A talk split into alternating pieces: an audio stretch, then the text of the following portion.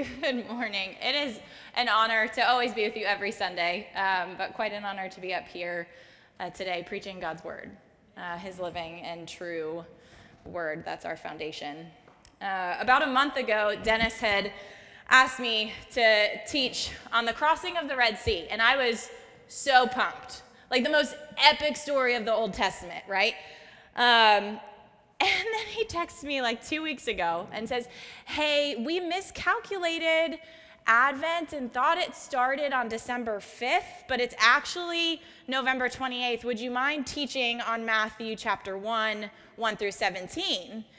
So, if anyone can help him with the church calendar in the future, that'd be really great. Or you could Google it, I think.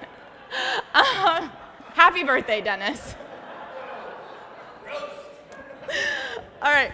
Um, but so I flip, and it was one of those questions that, like, you can't say no to. Like, how do you mess up Advent, right? Like, I can't say no, I'm going to preach on Exodus 14.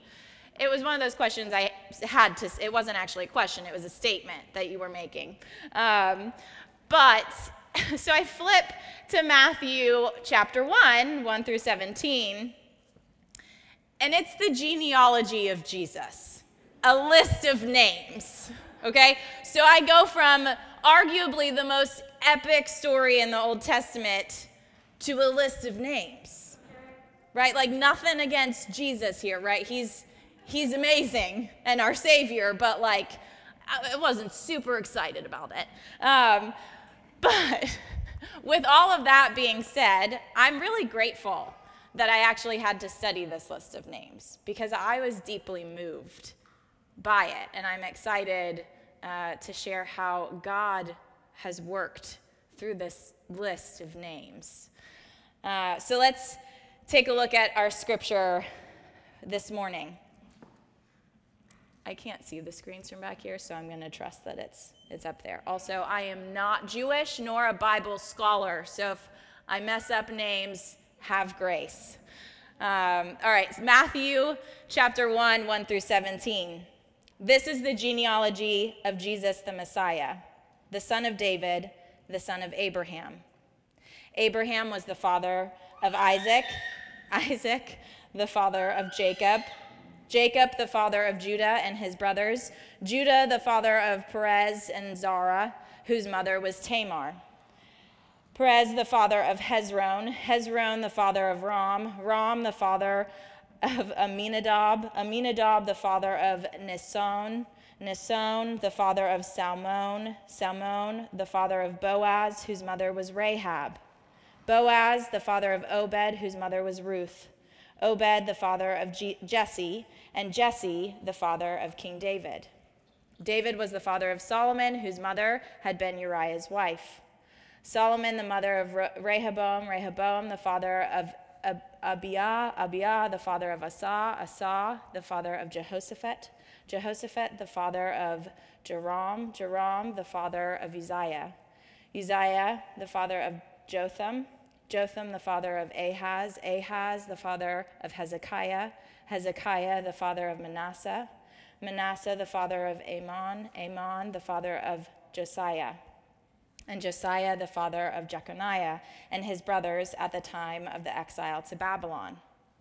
After the exile to Babylon, Jeconiah was the father of Shealtiel, Shealtiel the father of Zerubbabel, Zerubbabel the father of Abihud, Abihud the father of Eliakim, Eliakim the father of Azor, Azor the father of Zadok, Zadok the father of Akim, Akim, the father of Eliud, Eliud, the father of Eleazar, Eleazar, the father of Mathan, Mathan, the father of Jacob, and Jacob, the father of Joseph, the husband of Mary. Mary was the mother of Jesus, who is called the Messiah. Thus, there were 14 generations in all from Abraham to David, 14 from David to the exile to Babylon, and 14 to the exile, from the exile to the Messiah. Let's pray. Lord Jesus, um, we just welcome your spirit in this place and just ask that you would cleanse my mouth, my mind, and my heart to use me as a tool to speak your truth. And that whatever is of you, God, may it transform our hearts and our minds, and whatever is not from you, may it fall upon deaf ears. We love you. In Jesus' name, amen. It's funny, I grew up in a home uh, where all good movies or books start with the opening line a long time ago in a galaxy far, far away. Okay? And the genealogy in Matthew 1 just isn't quite that, right? I mean, it's not it's not going to be like the best way to open a bestseller. um, and but Matthew starts off the Gospel of Matthew, which ends up being the opening of the whole of the New Testament with a list of names.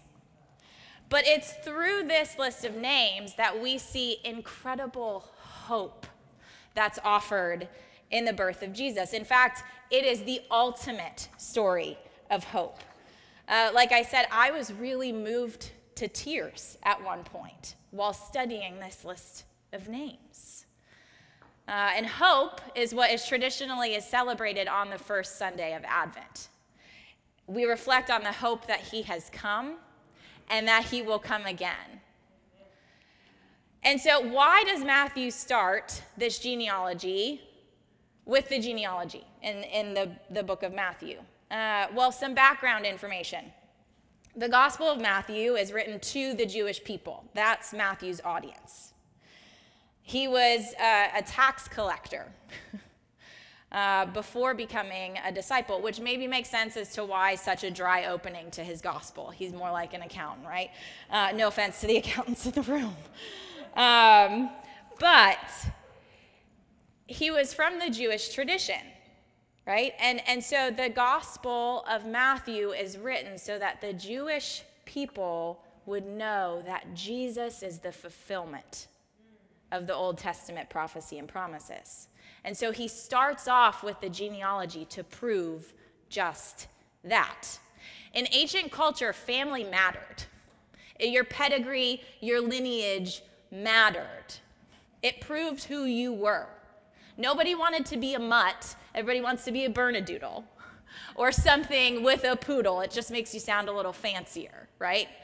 Um, but your resume, or it's like a resume for your family you left out things that made you look like a hot mess, but you put things in your resume that made you look pretty good, right? But the genealogy of Jesus, we see some surprising people. People that maybe should have been left out if he wanted to make a good impression. People that didn't point to greatness, but pointed to great sin the list contains people that were heroic, but also had histories that were pretty horrific. But it's because of this genealogy that we can walk away with three things that Jesus is the fulfillment of the Old Testament prophecy and promise, that God adopts us through grace in Jesus, and he offers hope for all people. So, First, Jesus is the fulfillment of the Old Testament prophecy and promise. When Matthew started with the genealogy of Jesus, he's saying, Jesus really happened. Here is his line. Here is the proof. He's historical, right? He starts by saying in Matthew 1 1, the record of the genealogy of Jesus, the Messiah, the son of David, the son of Abraham. By him starting with saying Jesus is the son of David, he points to Jesus fulfilling 2 Samuel 7 12 through 16, where God tells David, I'm going to build my kingdom through your line, but the king coming from your line will be my son, and I will be his father. By stating Jesus is from the line of Abraham, it points to the fulfillment of Genesis 12 3 I will bless those who bless you and curse those who curse you, and in you all the families of the earth will be blessed.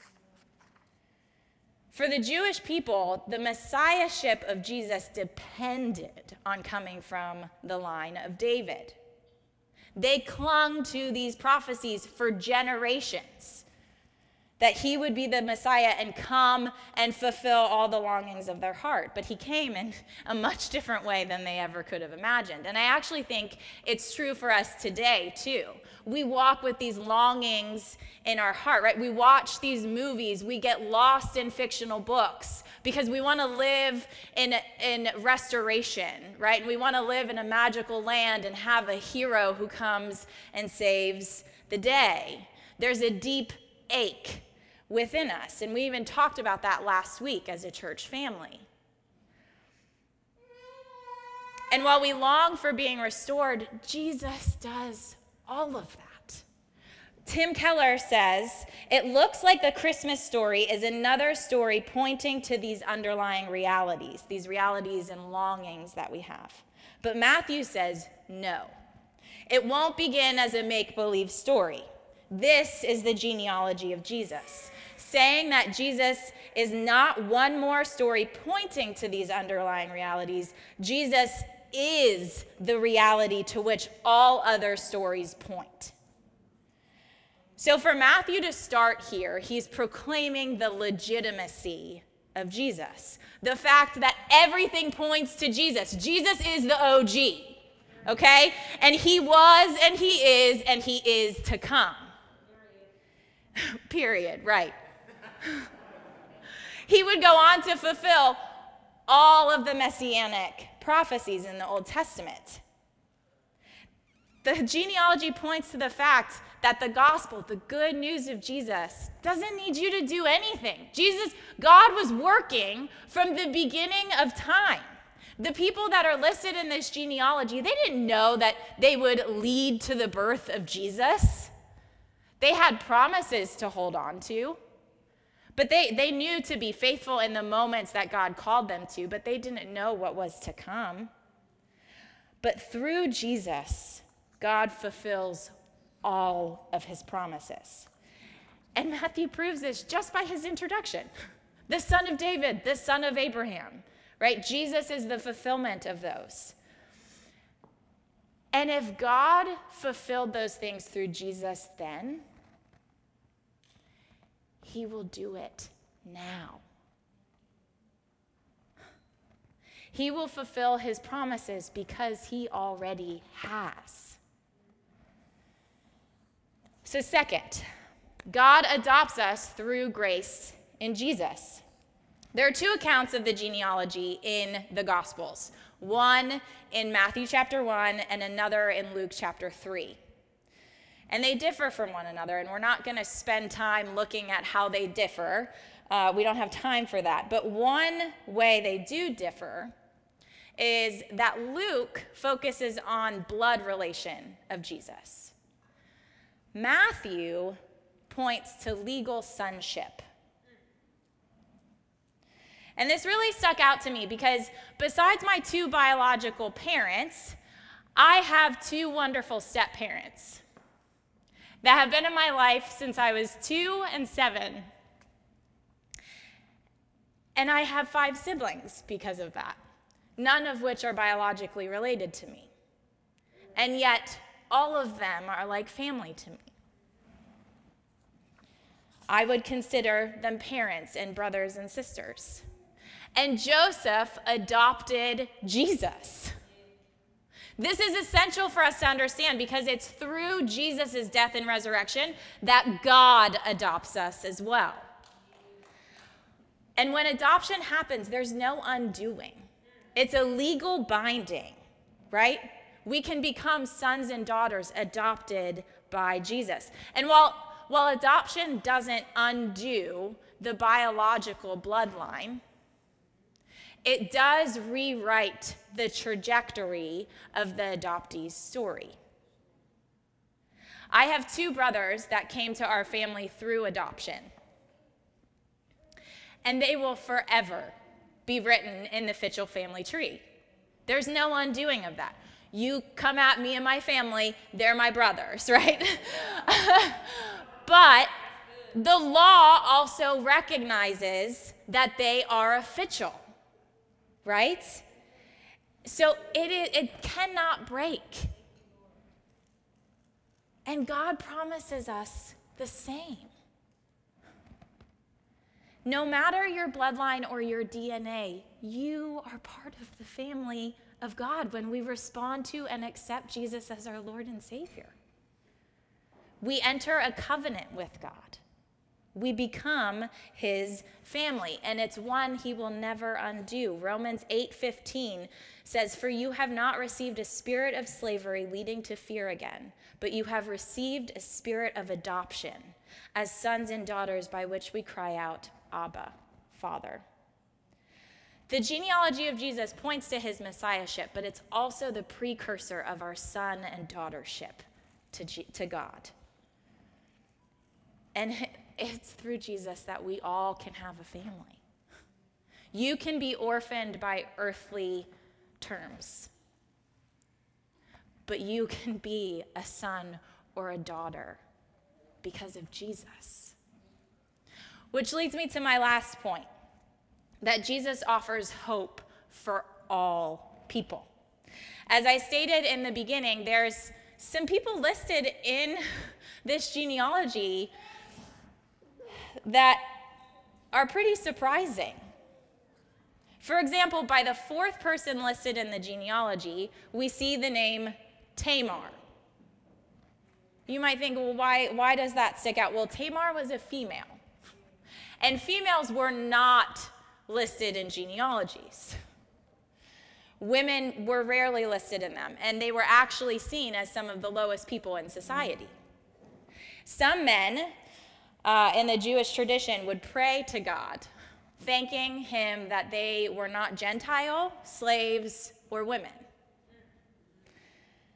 And because they were the lowest, that's why it's surprising to see them listed in the genealogy. And we see five women, not just one, five Tamar, Rahab, Ruth, the wife of Uriah, Bathsheba, and Mary. They were racial and cultural outsiders. And their stories involve incest, prostitution, and or, uh, adultery. I don't know many people that would say, "Hey, yeah, I want the I want those types of people listed on my family resume." But Matthew doesn't skip over these women. He highlights them.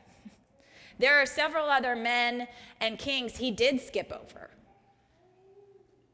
But he makes sure to publicly proclaim these women, stating that they are in the lineage of Jesus and significant to his story.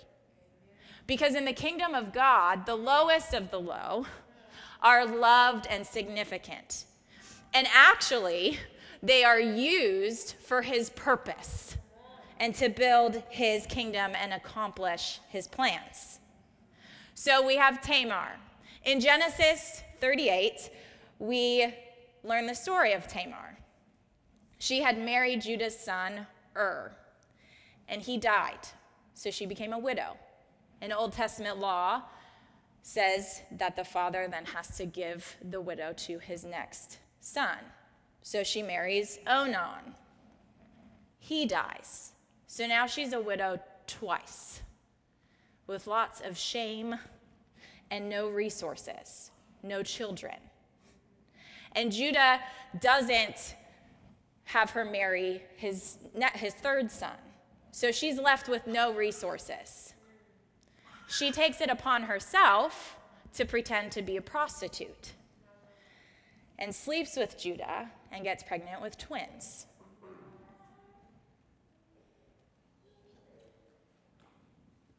Then there's Rahab.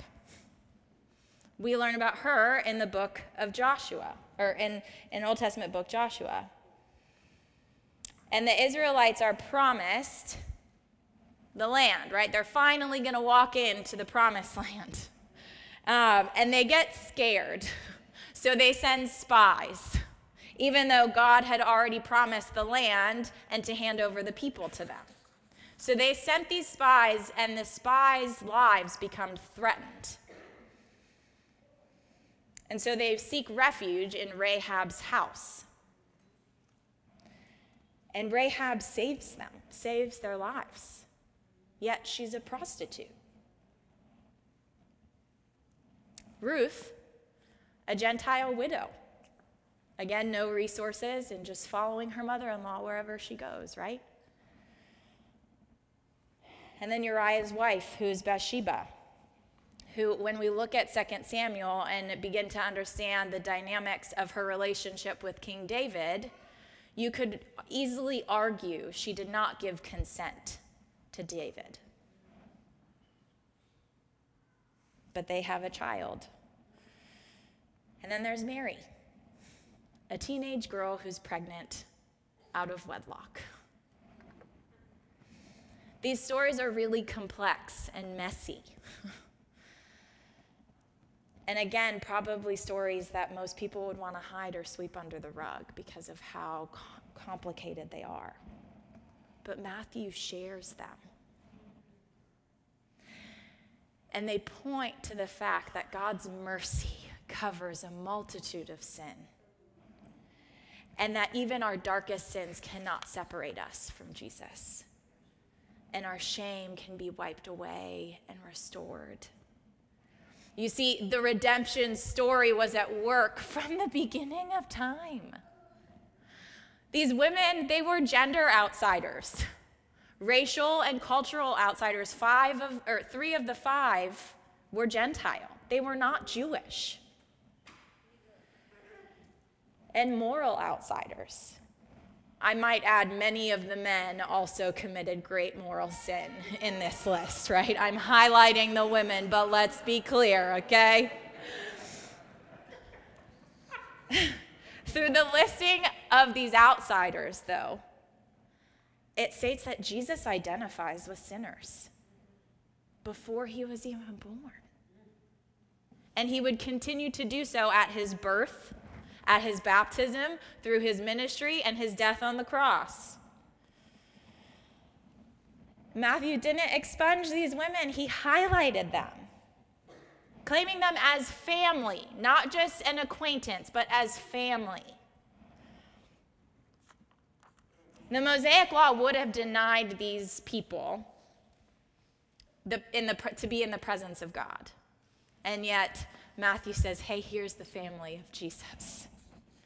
He invites the prostitute, the lowest of the low, with the king. He invites the Jew with the Gentile, the wicked with the righteous. All are equals in his family. There's no ranking system. He's not ashamed of us. He's not ashamed of you. He claims you, just as he claimed Tamar, Ruth, Rahab, Bathsheba, and Mary. And this grace starts in the genealogy of Jesus a dry list of names. Tim Keller says so even the begats of the Bible drip with God's mercy and grace. No matter your history, first and foremost, if you say, Jesus, you're my Lord and Savior, God says, You're my child. And He will accomplish His great works to finish His story. So, what do we do with this list of names? I want you to, for a second to, um, you can either close your eyes, we're kind of going to picture this event happening, okay? So, imagine you're invited to a dinner party, and the host is a benevolent king. You're honored to be invited and choose to go because you love this king and, he kn- and you know the king loves you. He's shown you great kindness. You are one of the first to arrive and are anxiously anticipating other guests to walk in. The king greets you with a hug and a kiss and welcomes you. You're at ease in his presence. As you stand waiting for others to arrive, you can only imagine who will walk into the king's party. You think to yourselves how, how powerful and influential these people might be. People who accomplished great things for the king and you begin to feel a little out of place. But then you see the first guest walk in a foreigner who is in a known sex scandal. The king greets the guest with a hug and a kiss, the same one that made you feel so welcome. You think to yourself, well, that's odd. Not exactly who I expected to be a guest at the party. Awaiting the next guest, you see the door open and an infamous murderer walks in. The king does the same, greets the guest the same way. Then a widow, an illegal immigrant, a prostitute, an adulterer, children, and teenagers walk in. Guest after guest is shocking to you. You're overwhelmed. the king sees you and he walks over and says, This is my family. Would you like to have a seat at my table? And although a bit intimidated, and honestly, it's not because of their influence or power, but because of their history that they're bringing, you decide to sit down regardless. And the bread and the wine are passed around the table, and with laughter and thankfulness, everyone shares stories of how they came to know the king and became his family and you think to yourself, maybe this could be my family too. Who are our outsiders today? We all have them, right? Whether or not we want to admit it. Culture defines them, the church defines them, we ourselves define them. Maybe you feel like an outsider. But what Matthew points to in this genealogy is there are no outsiders in the family of God because of Jesus. So we have to stop defining who is in the family of God. Scripture is clear. Mark chapter 2, 17, Jesus said to them, It's not the healthy who need a doctor, but the sick. I have not come to call the righteous, but sinners. This was actually Jesus' response to the Pharisees who were questioning him because he was eating with Matthew the tax collector and other sinners. Matthew knew what it was like to feel like an outsider, yet he belonged in the kingdom of God. Galatians 3 23 through 29 says, Before the coming of this faith, we were held in custody under the law, locked up until the faith that has come would be revealed. So the law was our guardian until Christ came, that we may be justified by faith. Now that this faith has come, we are no longer under a guardian. So in Christ Jesus, you are all children of God through faith. For all of you were baptized into Christ, have closed yourselves with Christ. There is neither Jew nor Gentile, neither slave nor free, nor is there male and female, for you are all one in Christ Jesus. If you belong to Christ, then you are Abraham's seed and heirs according to the promise. Did you hear that? There's no race. There's no level of earthly freedom. There's no gender, no culture, no political party in Jesus. And we can see that just by his genealogy a list of names. It's good news for all of us. Jesus fulfilled the Old Testament prophecies and promises, and he will do the same today and to come. He's adopted us through the grace of Jesus by his death and resurrection. And we have to recognize and live out in our day to day lives that the same grace that poured down from Calvary for you is the same for all of the outsiders we think are around us. Because Jesus is the only hope for this world. Nothing else can define us as the family of God. Let's pray. Lord Jesus, oh, thank you for the truth that you share through your genealogy. Thank you that you used people, broken people, to point to you. So may you change our hearts as we leave here today. And may we walk knowing that we are in your family and invite others to be your family. In Jesus' name, amen.